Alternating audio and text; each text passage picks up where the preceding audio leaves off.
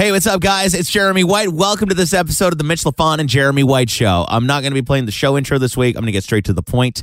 A lot of you have been messaging us asking what's going on with the show. Where's the new episodes? How come there's no new interviews? Jeremy, Mitch, what's happening? Well, I'm going to give you the truth right now, and it's pretty simple.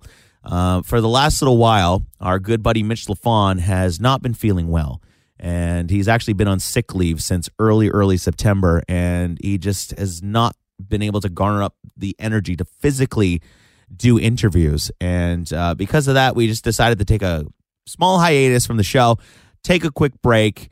And we thought maybe, you know, a week or two in, you know, he'd be getting better and we'd get back to doing some great interviews with some of our favorite artists. And unfortunately, that's just not the case. And um, Mitch did this interview back in early August uh, speaking to Glass Tiger. They're going to be performing live in Montreal at the Corona Theater on December 1st. Tickets are on sale now at evenko.ca if you want to go check it out. Um, but my understanding is uh, at this moment in time, this may have been Mitch's final interview. Um, yeah, it's it's hard to say that. Um, I he and I both don't know what's going on with his health. Um, maybe next week he'll be feeling better. Maybe not. Um, but unfortunately, for the time being, we're going to be taking a break from the show. Um, I might be doing a couple of solo interviews here and there uh, with a couple of cool artists and stuff, um, talking to some different publicists, and we're going to try and, I don't know, keep the show going a little bit. But um, between now and when that happens, uh, we invite you to keep following the podcast and going into the back catalog. There's hundreds of interviews with some of the greatest artists and rock and roll Hall of Famers, Grammy winners. I mean, just we've interviewed some of the greatest people ever in music, and Mitch as well. And so, uh, between now and when the show does finally return back to normal, uh, we invite you to go check those out, enjoy them. There's so many back in the back catalog. I don't even think you'd be able to listen to all of them. But uh, you can also subscribe to our YouTube channels. I'm still doing some guitar content up there. Uh, if you want to follow me and subscribe to my YouTube channel, youtube.com slash Jeremy White Show, or you can just type in Jeremy White uh, guitar, Jeremy White podcast. I show up there. But uh, between now and when we can finally get back to normal, um, just take a moment to uh, have Mitch in your thoughts, send over some prayers, and uh, let's cross our fingers that our buddy can get back to being in great health and we can get back to rocking and a rolling. All right. So uh, this may have been Mitch's final interview. Let's hope it's not, but let's get right over to this one. It's uh, Glass Tiger on the Mitch Lafon and Jeremy White Show. Thank you. All right, let's uh, let's get this started. We are speaking with uh, the one and only singer of Glass Tiger, uh, Sir Alan Frew. They are coming to uh, Montreal at the Théâtre Corona on December 1st. And as we say here in Montreal, bonjour, uh, Alan. How are you? Bonjour, my friend. How are you? I'm good, thank you. Good. I am doing well. Uh, so, so much to talk about. I want to do a little bit of the history, a little bit of the future. But let's talk to let's talk about this tour you are doing. Select dates are across Canada.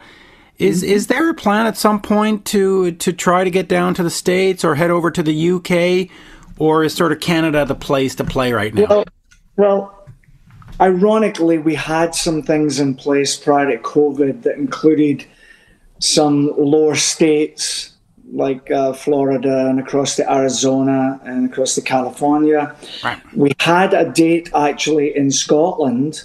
Oh, wow. And we had a couple of dates in Germany. For a band like us, it's a lot of effort to do that, Mitch, as you as you know very well know. Yep. Like I get fans that will write to me all the time and they'll just casually say, Hey, why don't you come to Chicago? And I know they mean well, but of course it's very difficult for a band like Glass Tiger to come all the way there to do a one of. So we had them booked and we lost them because of COVID. And it hasn't resurfaced yet, as of yet, because it took a lot of effort to get them. And then, of course, they all vanished. And uh, some people have gone out of business. Uh, some promoters didn't survive the, the pandemic. So, as of right now, our mainstay is our home turf and uh, these gigs that we've been doing actually, as a, you know, anybody who understands the concert business would wonder why would you do it this way? Because it was like, you know, we'd play Ottawa and then Penticton, BC, then Halifax, then Vancouver, then Edmonton. Yeah, yeah the, the routing was a little spotty. I, I got to give right. you that, but but go and, ahead. And that was again because of COVID. Right. Those were the ones that survived. Uh, had it been done properly, as you know, you try and do it in a straight line as best you can. Yep. So we're now gearing up and looking ahead to 2024, believe it or not. Wow. To maybe, um, and it might be a kind of last hurrah of that type of tour, where you get you get in the bus uh, or the plane, whatever we're doing, and you get in St. John's and you end up in Victoria, and we hit every major place along, uh, even second, excuse me, even secondary places. So that, but the, these particular dates have been sporadic, but as always, Glass Tiger has a great affection for and a strong relationship with Quebec. Yeah. And to come up to come up and do a few dates in Quebec is always a joy for us. So here we come. Yeah, absolutely, and, and uh, I don't think uh, fans appreciate the the cost enough of touring. Uh, Winger and Anthrax both had European tours coming up this fall, and both canceled and both put out statements that said, "Listen, with the rise of inflation, all of a sudden our flights are more expensive, our hotels are more expensive, and our guarantees don't go up with inflation. So now we can't make money. We're going to have to pay to come and play for you, and we can't do that. So they both canceled. Yeah, uh, you know, it was the first industry to go down. Yep. And last one to try and get back on its feet. And um, it is a very costly uh, uh, uh business. And uh, again, for a band like Glass Tiger to stay close to home, that helps. Uh, we have a legacy here. Yeah. Uh, people tend to still want to come out and see us. But when the cost of living, the cost of performing, uh, you know, is greater than what you can put in, it makes no sense to fly to Sweden or Germany to lose your shot. It just doesn't. No. And it's a shame. It's a shame. We, we were saddened by it. But um, and of course, the other thing too is the industry still has not recovered. Uh, people are still gun shy.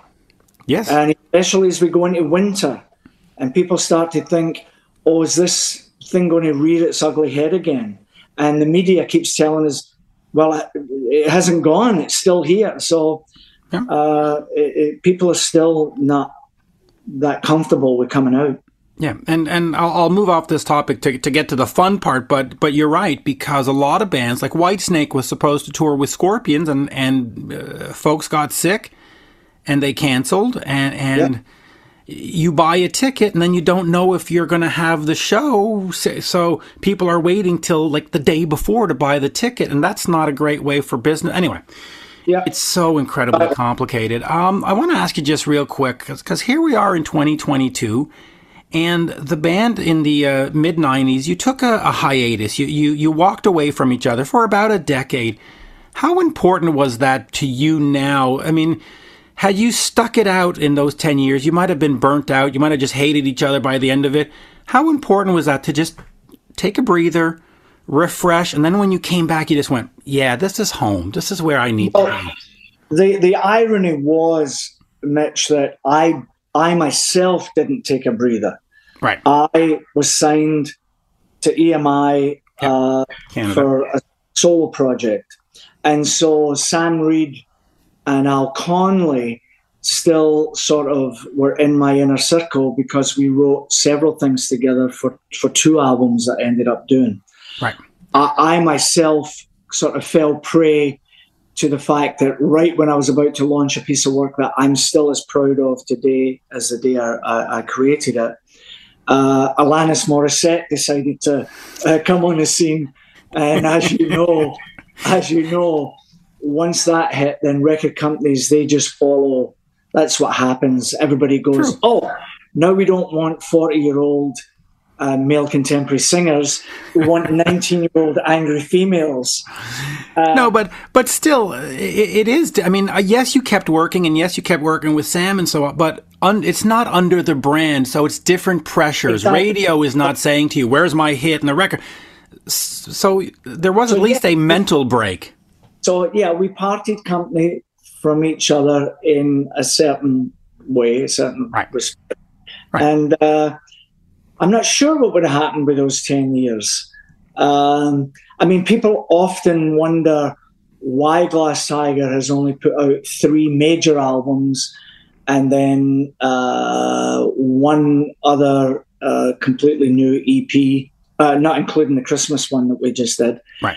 And yet, Blue Rodeo have done 20 albums and you know, the Tragically Hip the 15. Come on, quality over quantity. Let's go with that. Yeah, and and and as, and the irony of that is that not to blow my horn here, but of the three albums that we did, we ended up, ended up with you know five all-time classic awards and and we sold a shitload of records yeah. and and had major hits within the confines of those three albums so on the one hand, you wonder, would we have burned out and it would have diminished, or would we have given you another one? I, we'll never know. We'll never know.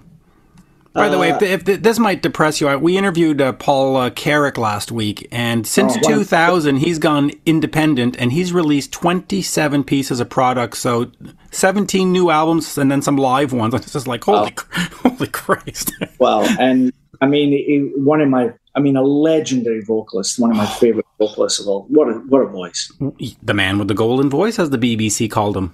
Yeah, I mean, uh, that's that's that's uh, the that's uh, the gold standard right there. Um, talking about those albums, you had a chance to work with Jim Vallance, who of course was Bryan Adams' writing partner.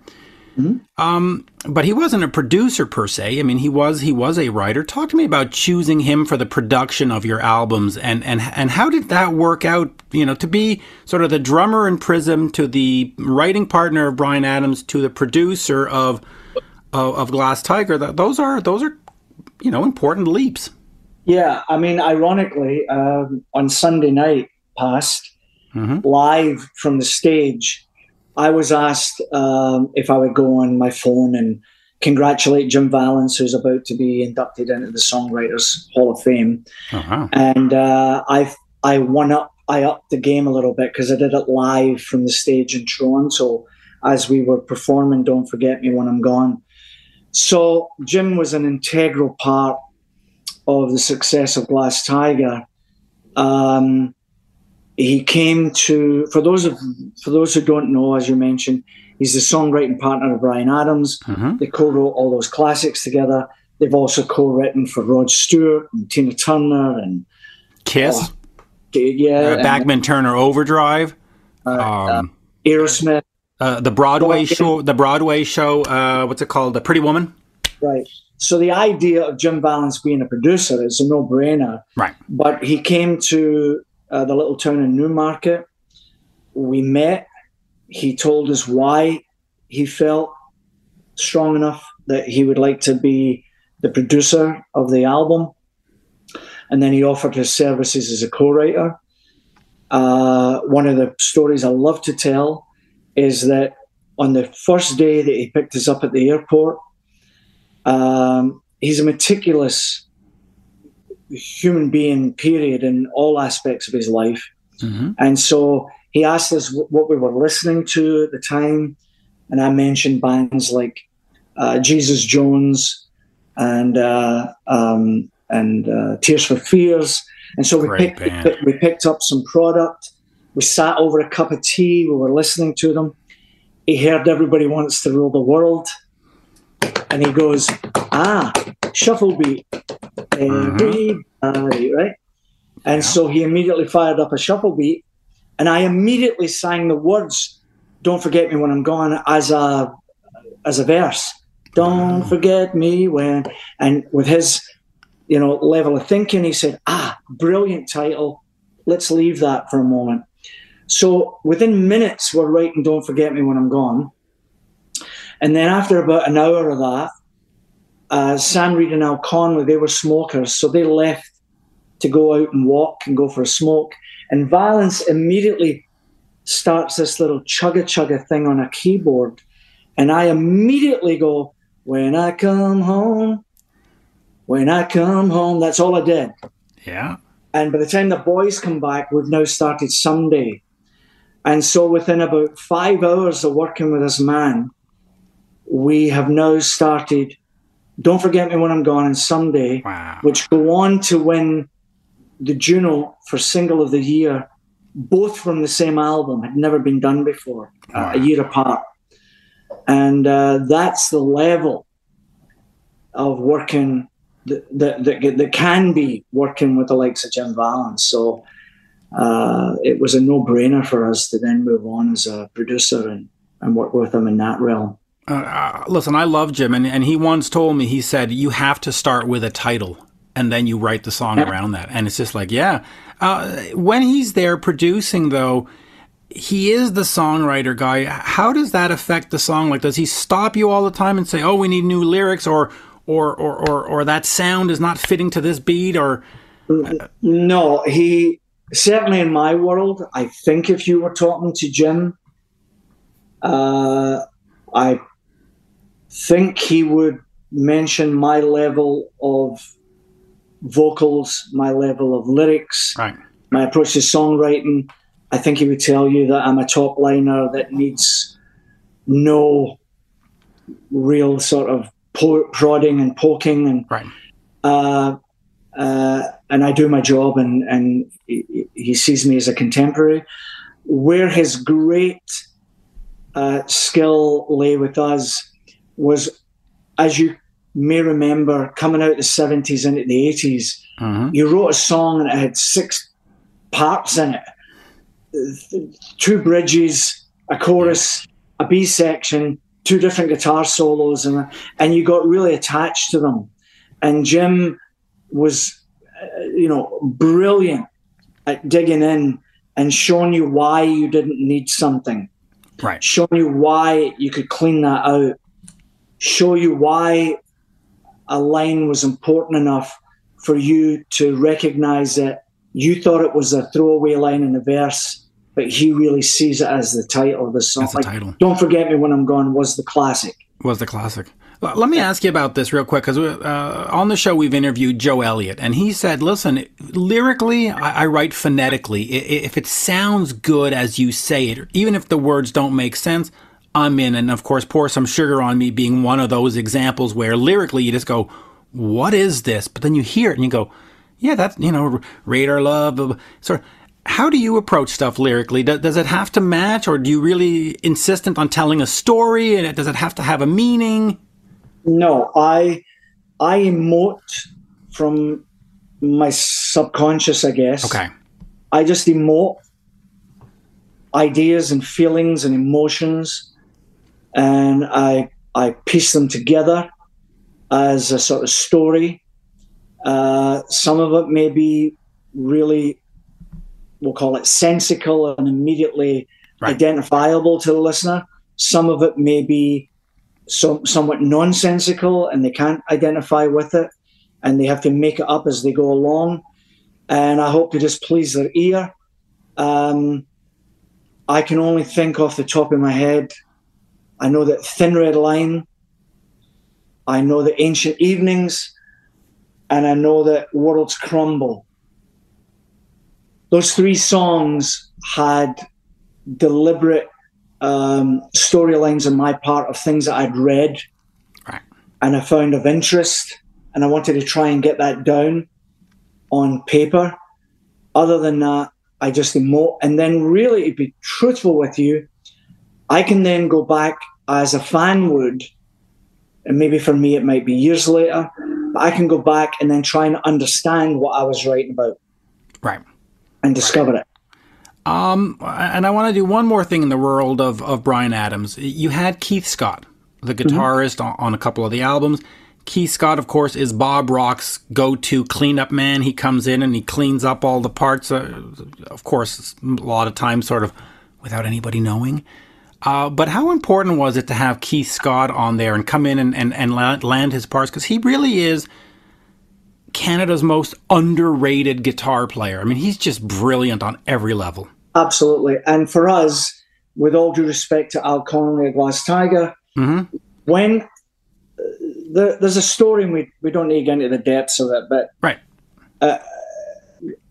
he, Capitol Records at one point, in their mighty wisdom, wanted to break us up and wanted me to go to England, and they were going to match me up with David Bendeth, and they were going to make me a star. Right. And and to my shock, because we were ready to put pen to paper as a band. Wow. And uh, I was given this offer and I basically turned it down and pissed everybody at the record company off. I mean, Dean Dean used words like, Who does that wee Scottish prick think he is? He'll never work in town again, kind of thing. Uh, and then we were back to the drawing board. We did two nights with Boy George at Maple Leaf Gardens in Toronto. Wow. And my phone rang on the Monday, and the opening line was, You're a star.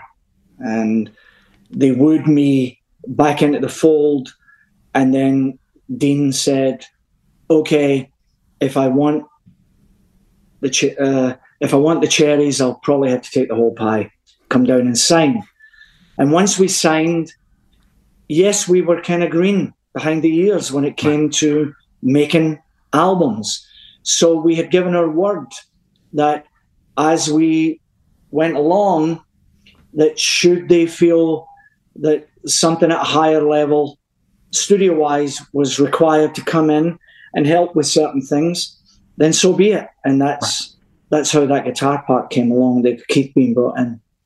Yeah, and and listen, uh, no disrespect to anybody in the band, but Keith Scott to me is just a whole other level of good. I mean, that, Yeah, that, and that as you- man is. as you know, and as you learn as you go along, I mean, I did a solo album in Nashville hmm uh, that wasn't my present band that I take out live, who are all great players, but I needed a particular job done, and and these people who live and breathe this in studio uh, uh, work at a different level at times.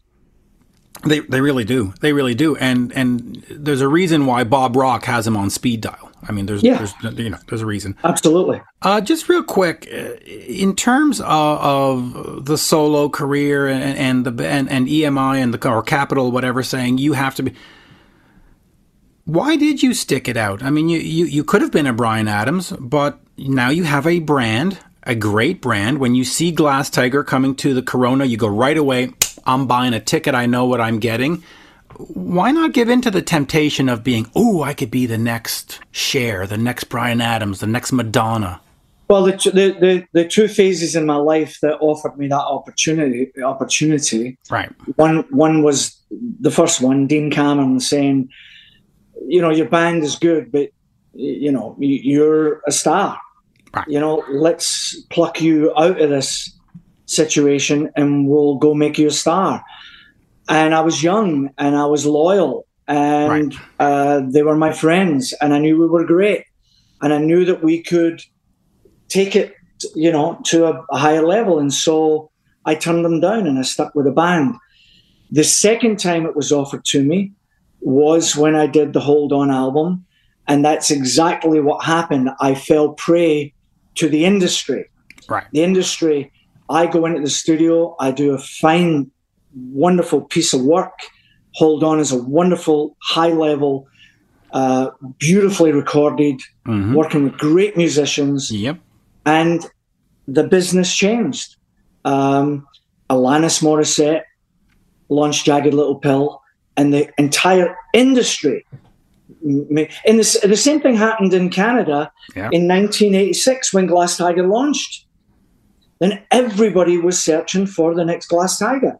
Yes. You, cats can fly, and uh, you probably you're you're way more knowledgeable than I am, but you could probably name six eighties bands. Uh, uh, there were used to be uh, the Partland Brothers, and everybody was. Um, Well, in Canada, let's. I mean, they, they, they threw at us Brighton Rock. They threw um, Haywire. They, I mean, they threw a ton. Well, okay, so so you have this offer, and you say, "No, I'm going to stick it out," and then Thin Red Line goes four times platinum in Canada. Diamond Sun. How rewarding was that? Do you look back? Because I mean, had Thin Red Line stiffed, and but you would have been fudge. I should have. I should have. I could have. But you have this four times platinum, and you go, see. I told you. Well, I, I, again, a little I'm satisfaction. Not, uh, I'm not built that way. No, okay, okay. No. But what I probably would have done had it stiffed, either Capitol would still have been smart enough to say, well, it's stiff, but this guy's got a voice right that, that we want, which is what they did later on in years.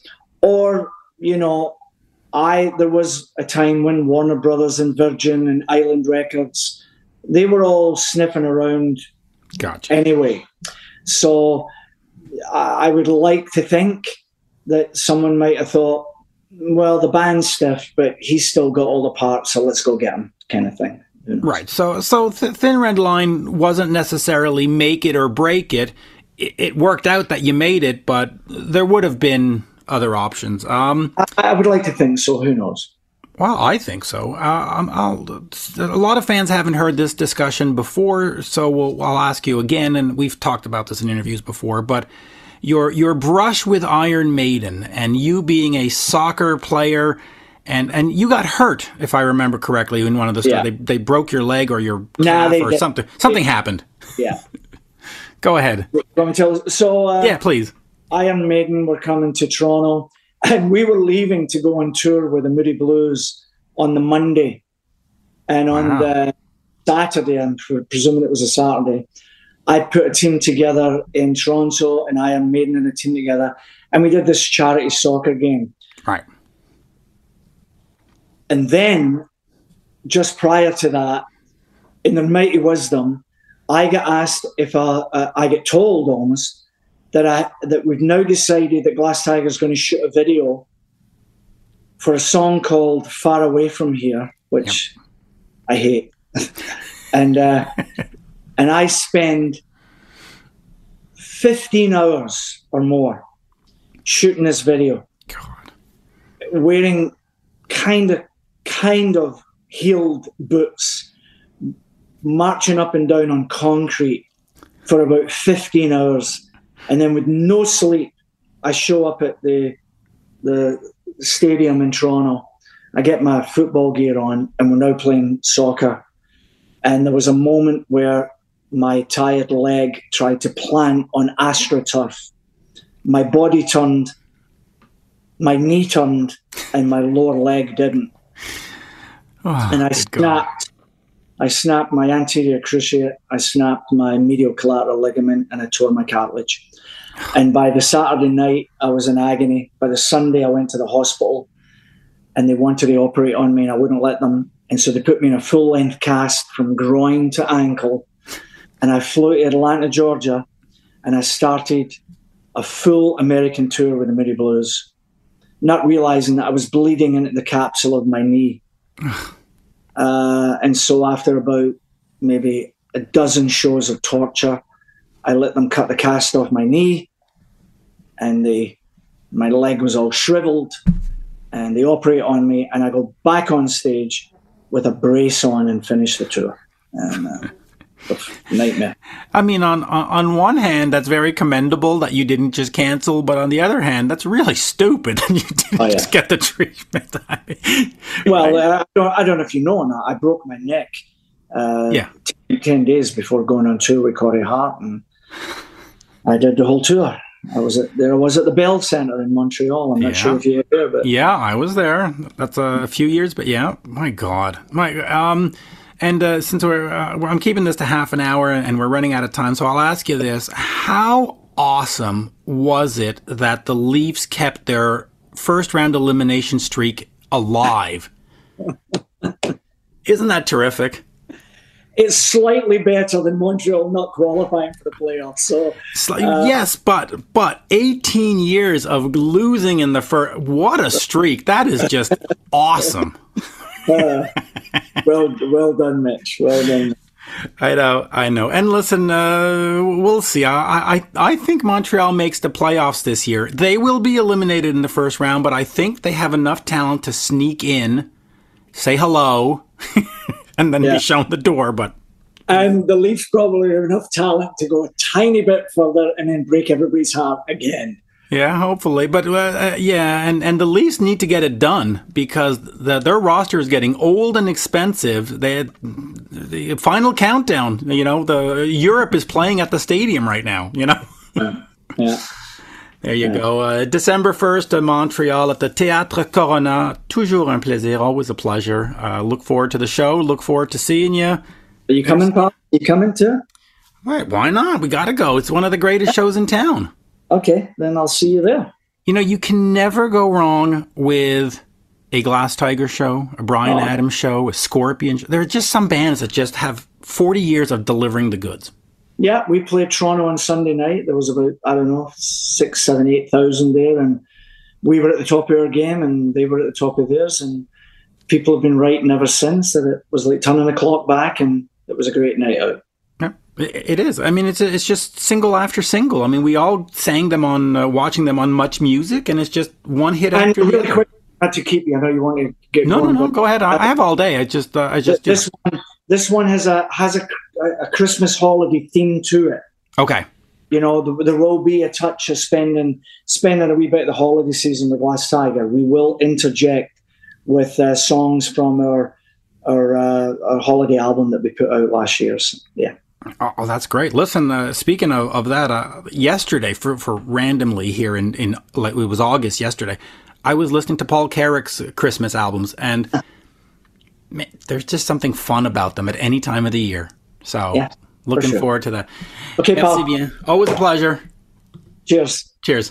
An all new episode of The Mitch Lafon and Jeremy White Show. Tuesday at noon. Available wherever you stream. Catch up on past interviews, bonus content, and episodes on demand now. Visit youtube.com slash Jeremy White Show. Follow Mitch and Jeremy on Twitter. Yeah, they're verified at Mitch Lafon and at Jeremy White MTL.